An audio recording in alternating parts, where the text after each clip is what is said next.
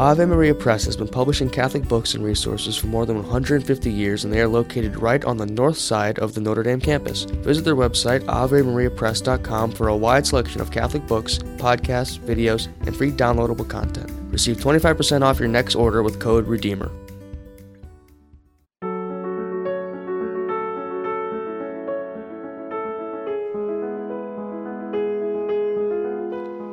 Church Life Today is brought to you in part by Notre Dame Federal Credit Union and our listeners.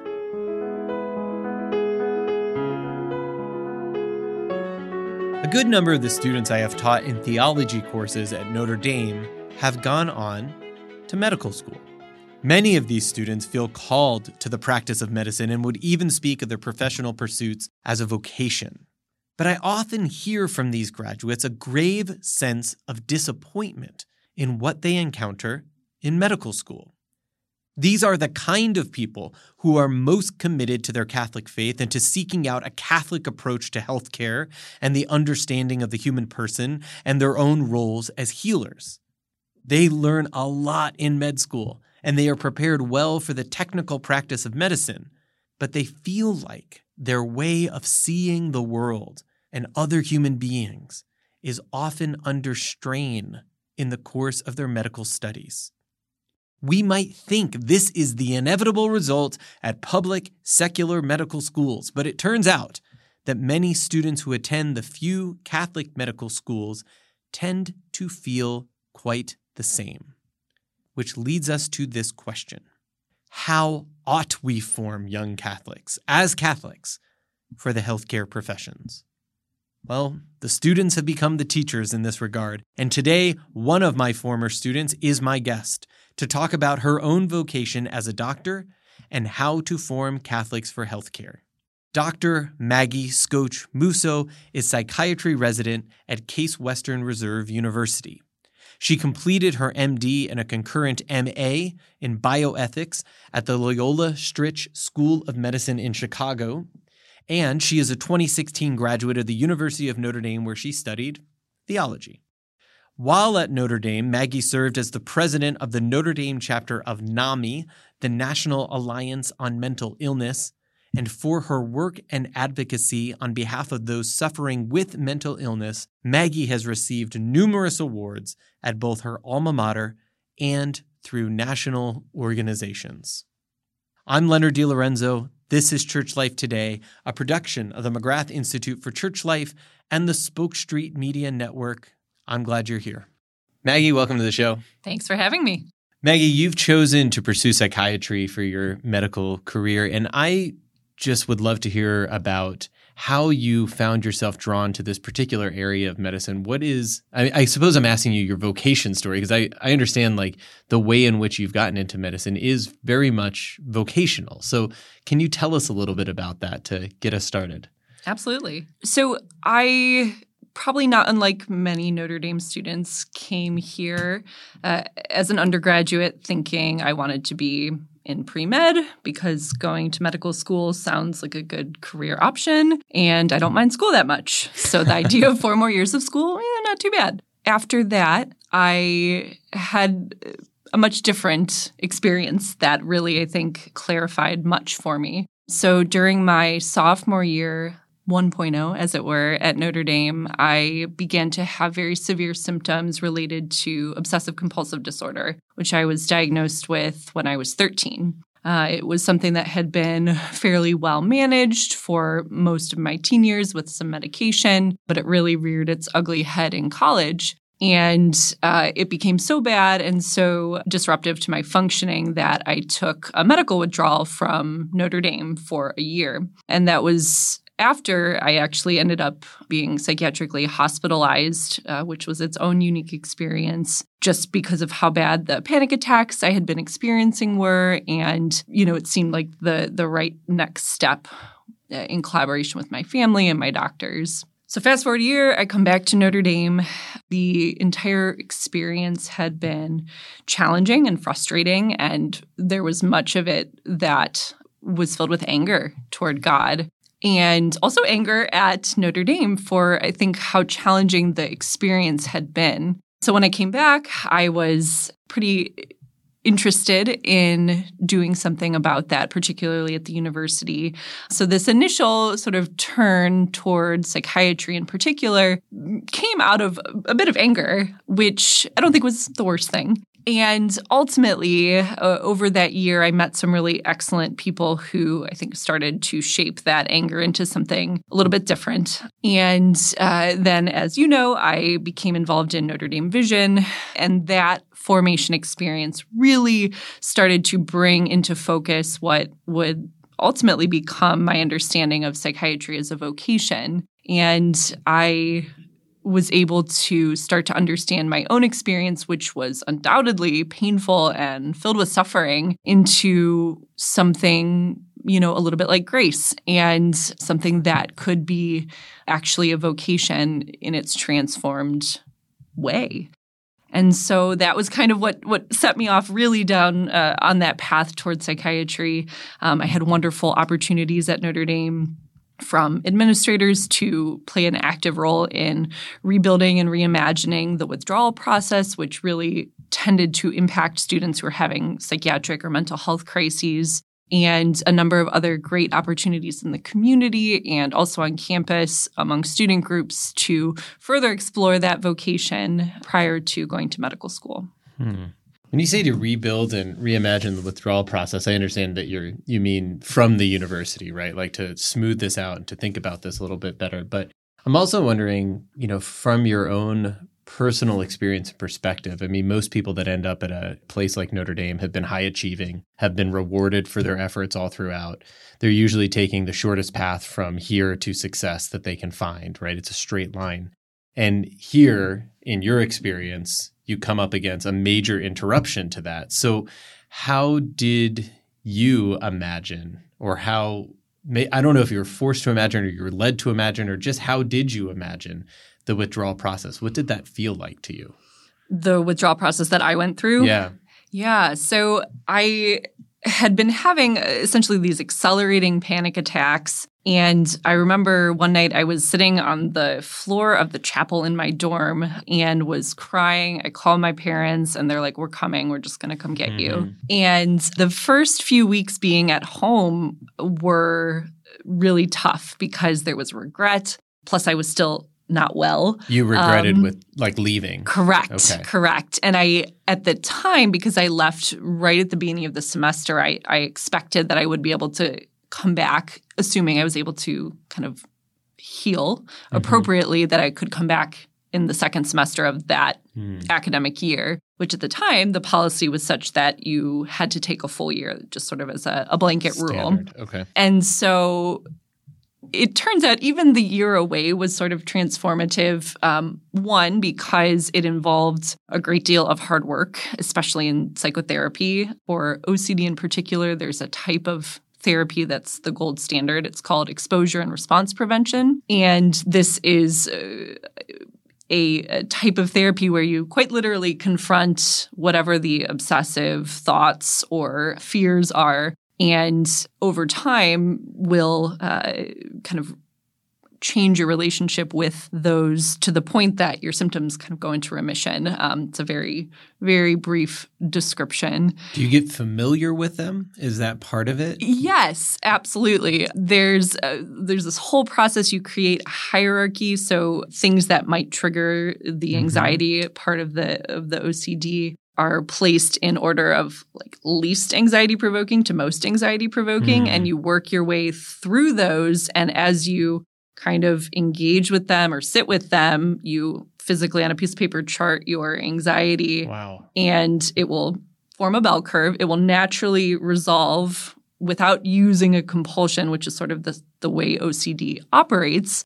You have an obsessive thought or an intrusive thought, you do a compulsion to reduce the anxiety triggered by that obsession. And over time, as you do that repetitively, that bell curve becomes a flat line. Hmm. Um, at least that's how it's supposed to work, and mm-hmm. certainly was how it worked in my case. Um, so there was quite a few weeks of that, doing that three times a week with a, a therapist. And uh, in the course of my year away, I got to spend a lot of time with my parents, which Mhm. was good and bad in Yes, its own right, right, right, but right. but a gift Mostly nonetheless. good, right? Yes. Okay. and I had the opportunity to go and actually be the music director for my high school's spring musical. Hmm. I got a job at a grocery store and like that was honestly something I'd always wanted to do was like work in the checkout line, like scan things. You did it. Maybe that was related to my OCD. I don't know. Um, and I took some classes at the community college. So it was a really different experience Mhm. having been at Notre Dame, this elite place, this place I had always dreamed of, and then going back home to my community and still sort of having, again, its own sort of transformative process, uh, you know, something that itself had grace within it, Hmm. perhaps not fully recognized at the time. Yes. So if we talk about, like, if we were to think about the withdrawal, this great interruption, the frustration that you said from that, the grief, possibly regret, working through all of that stuff. But then you mentioned grace a couple of times. I suppose I could ask you, like, how do you understand grace? But maybe a better way to, maybe a better way to ask something like that is, how did you experience grace? Grace is difficult to define. I mean, we can give a definition, but maybe if you talk about like what the experience that you call grace is, that'll help us to understand a little better. Yeah. So this is something I've discussed uh, with many people, but in particular, one of the first things that I started doing even while I was still away was talking to people about what I was going through Hmm. and what I was experiencing. And without fail, there was always a response, either that someone had experienced their own mental health challenge or loved someone who did. And that was something that I am fortunate that I recognized early on because I continued to do that. Um, and people often would say things like, you know, you're really brave for sharing that, which is, is lovely of them to say. But by that point, it was clear that this was, um, in some sense, a responsibility. I'm not saying everyone needs to share their story, but I was comfortable doing so. And I saw that it had this particular impact. And so part of grace for me was uh, was in sharing something of myself and my own experience and my own suffering. I was brought into these encounters with other people who had similar experiences. And there was this sort of moment of relationship where we could share in the mutual suffering. And so that was, I think, the first glimpse of it. And then kind of going forward, as I went through this, these different formative experiences that over time really shaped my understanding of my personal experience, which was bad and Mhm. painful, as something that could be transformed and understood in a different light. And I think that light is the grace. And uh, so I don't know if that quite answers the question, but but um, that's what I would say. Absolutely. This is Leonard DeLorenzo. You're listening to Church Life Today on the Spoke Street Media Network. My guest is Dr. Maggie Skoch Musso, psychiatry resident at Case Western. We're talking about her pathway into psychiatry and some of her own personal experiences, and soon enough about her education and formation as a Catholic medical professional.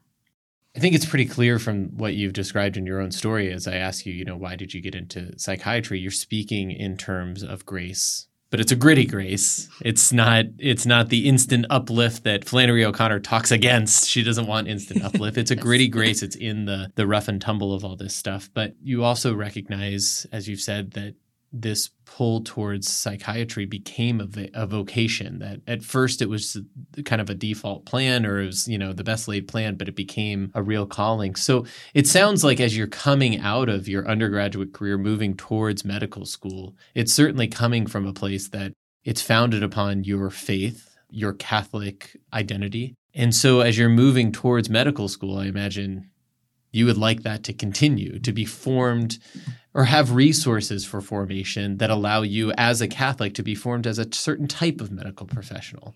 What did you find in medical school?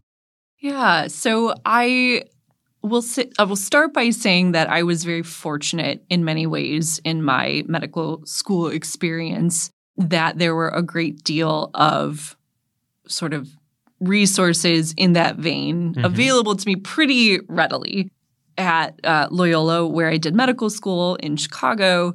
there's a wonderful program called the Physician Vocation Program that is an elective opportunity that medical students can participate in that sort of seeks to to cultivate this idea of vocation mm-hmm. uh, within the medical students who are Christian or Catholic or or really are seeking that particular type of formation. And certainly there were people who were already speaking some of the same language when it came to Catholicism and, you know, vocation. Yeah. Even itself is a, a word I, I think translated easily in that space. On the other hand, there was, uh, I always found myself a little bit perhaps frustrated or wanting for something more. Medical school is busy and very full already. So, on the one hand, you already have this very real challenge of just yeah. trying to learn all of the medical stuff that you need to know to get into residency and, and that all of us want you to learn. yes, yes, exactly. Right. The rest of us. Precisely. Yeah. Yes. So already you're limited by time. So that that's real. But I I think I had hoped that there would be more of more of a thread that ran through the the four years of medical school built into the education that would seek to continue the engagement with the idea of like what what does it mean to be a Catholic physician? Mm-hmm. And you know, we are in a, you know, a multicultural, very diverse world. And so there are also challenges to doing something like that at a school where certainly not all the students are Catholic. But I continued to find sort of this just this desire for a little bit more intentional formation that really went you know into all of the areas of of medicine that um, that we explored in medical school. And so that in- includes not just the stuff, the science, which has its own opportunities, right? The whole idea of the body and the idea of death and suffering, all of mm-hmm. these things are ripe for exploration as Catholics. But then also, you know, what does it mean to be a healer and what does it mean to confront some of the moral and ethical issues as a Catholic that, uh, you know, we are faced with in medicine? And much more. So I, I, think that I was very grateful for what was there, but still found myself craving something more and mm-hmm. deeper. Yeah. In a talk you gave recently, I heard you use an expression that really captured my attention or captured my imagination. You talked about in medical school, even in a Catholic medical school, the gravitational pull of the secular.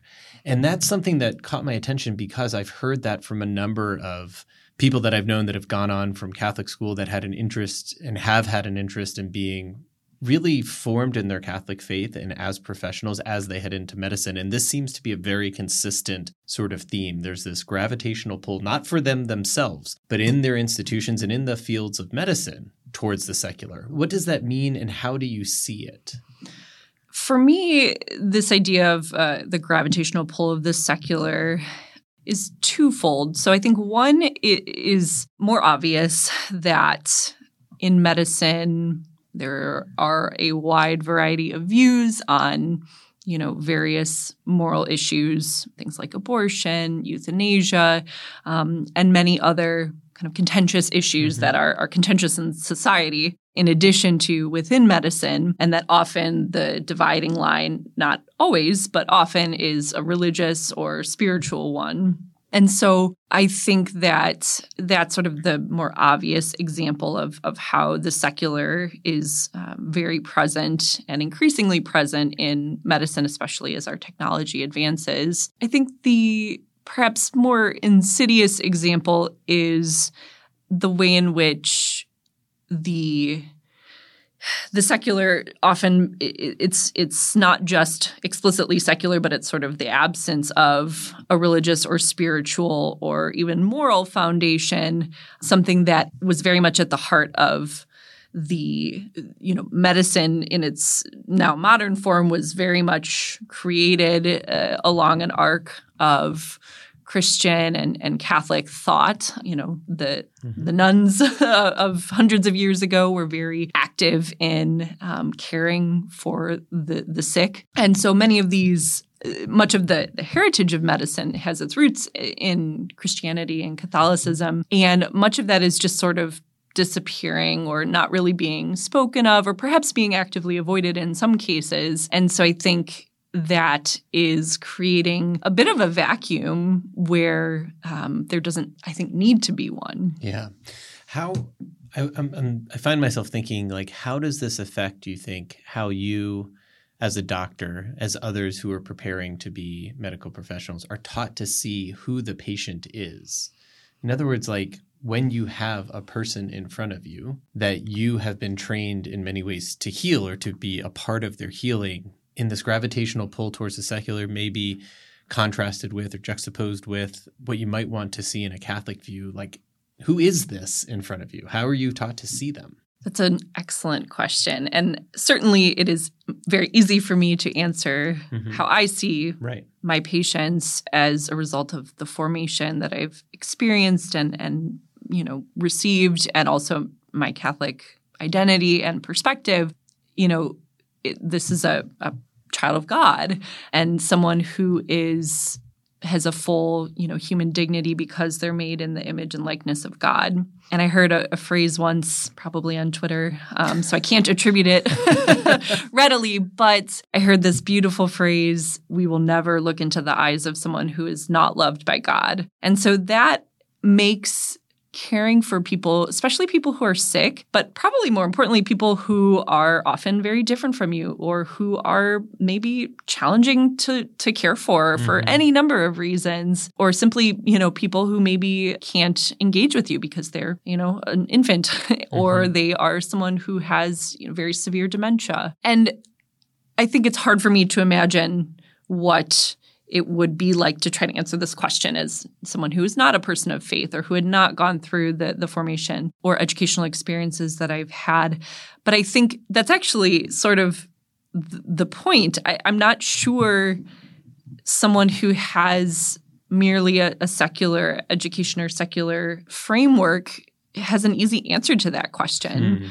I think certainly we can speak frequently about equality or equity and that is uh, i think a, a, framework that people are gravitating toward particularly in the secular space right now because i think in many ways it's trying to say the same thing that i have said in this idea of someone being a child of god who has dignity and you know that's kind of it that's that's right. all you need to know but I, I think you start to not maybe fully have the language or the framework to answer that question when the secular is what's pulling or or defining the the terms or the boundaries. This is Leonard DeLorenzo. You're listening to Church Life Today on the Spoke Street Media Network. My guest is Dr. Maggie Skoch Musso, psychiatry resident at Case Western. We're talking about the education and formation of Catholics for the medical profession, especially from her own experience. So Maggie, if you were to think about, I mean, it's a hard thing to to do, right? Like I'm going to ask you basically to set out or your ideals for setting out a kind of medical training or formation for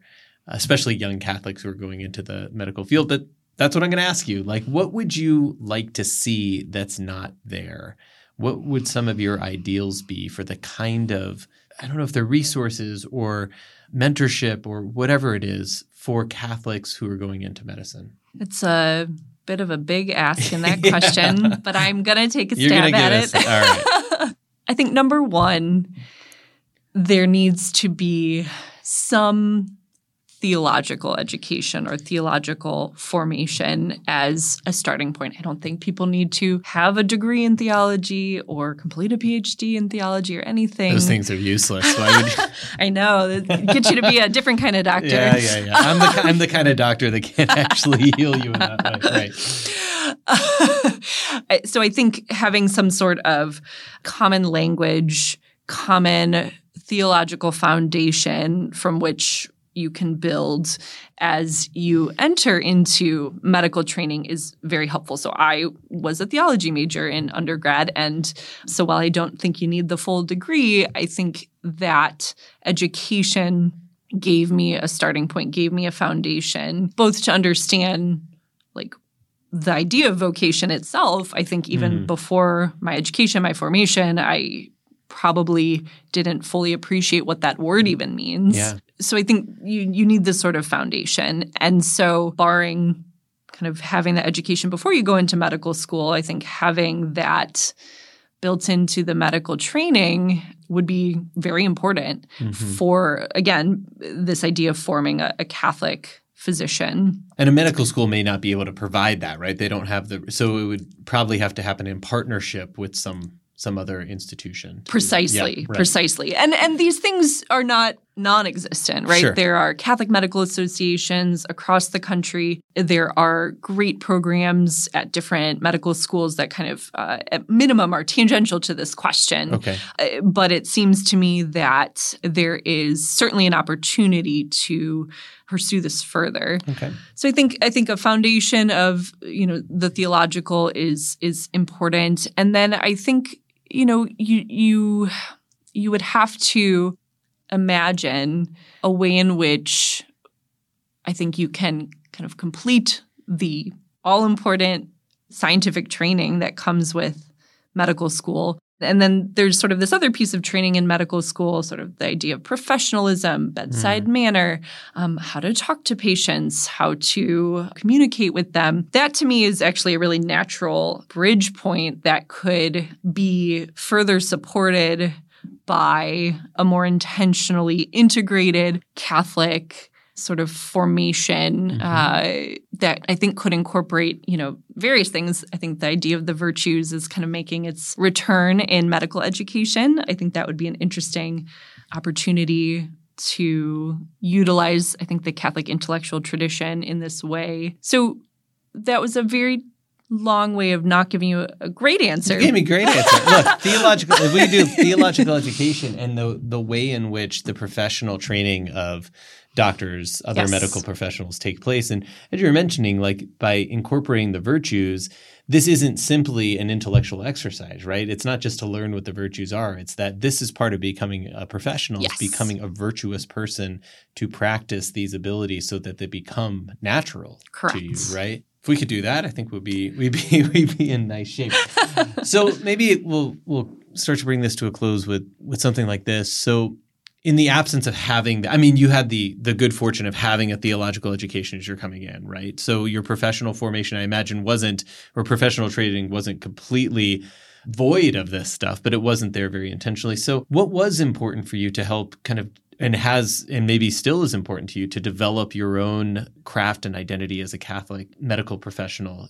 Are there particular mentors that have been important for you in this realm or other experiences as you're going along at the very early stages of your medical career? Yeah, so I think there are several things that that have really continued to help form me mm-hmm. um, as I, you know, continue through my training and begin to, you know, be engaged more in practice. So I think one thing is the way in which I've come to understand. So, so I think my formation leading into medical school and continuing through medical school in various ways was a lot about understanding what I was doing as a vocation and, mm-hmm. and how my experiences with my own mental illness and everything that happened after that uh, as as leading me to my vocation. I think that in the course of this formation, I've seen and, and encountered so many people, physicians and people in other professions, who have great joy in what they do. And I think this idea of of joy, particularly in a profession where there's a lot of suffering mm. and where, you know, healing isn't always curing someone's illness, especially in psychiatry, it's it's much more of a, a journey that has many peaks and valleys. The idea of clinging to to joy has been i guess so well represented by so many people around me over the years that is something that i feel is very much on my mind a lot lately and is something that i am seeking to kind of continue to cultivate mm. so I, I think the things that have been exemplified to me over the years by people, uh, people of faith, people of the Catholic faith, who I really respect again in medicine and outside of medicine. They have exemplified virtues and sort of ways of seeing the world that I'm trying to continue mm-hmm. to weave into my own practice, especially when residency is hard and we work a lot of hours. I think there the, are no benefits there yet, right? right. Yeah, when you take your salary and divide it by the number of hours you work, don't do it. don't do it for yeah. all residents. Um, I think the other thing that I'm very grateful for in my formation at Notre Dame, particularly with Notre Dame Vision, is the exposure and introduction really to the saints. And this is something that I have really been captivated by. As I was starting residency, I bought a bunch of saint prayer cards off of Etsy that I keep in my white coat. Um, and sometimes I'll like rotate them out based on the the rotation that I'm doing or just sort of what's on my on my mind or in my heart at the time. And there are some really beautiful, you know, saints who were physicians like Saint Gianna and other people who are sort of thought of as as healers, um, Saints Cosmas and Damian, and also you know Our Lady Undoer of Knots, one of the the sort of Marian figures that really speaks to me in medicine in particular, because there are many things that are are tied up in knots in the lives of patients mm-hmm. and in the healthcare system and all of these things. So so the saints, you know, are are people I am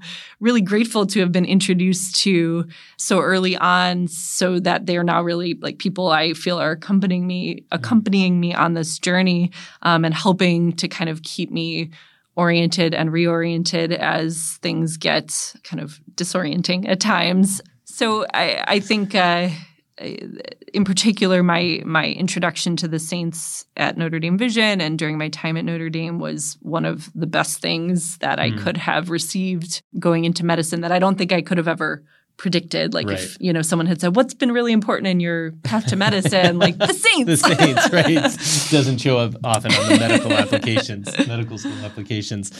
Friends, I've been talking with Dr. Maggie Skoch Musso, psychiatry resident at Case Western. We've talked about her own journey into psychiatry as a profession and about the education and formation of Catholics for the medical profession. Maggie, thanks so much for this conversation today. Thank you. And thanks to all of you for joining us on Church Life today.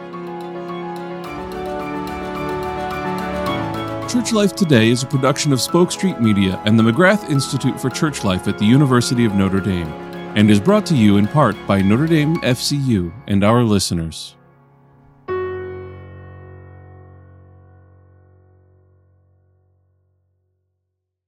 Do unto others as you would have others do unto you. The Golden Rule.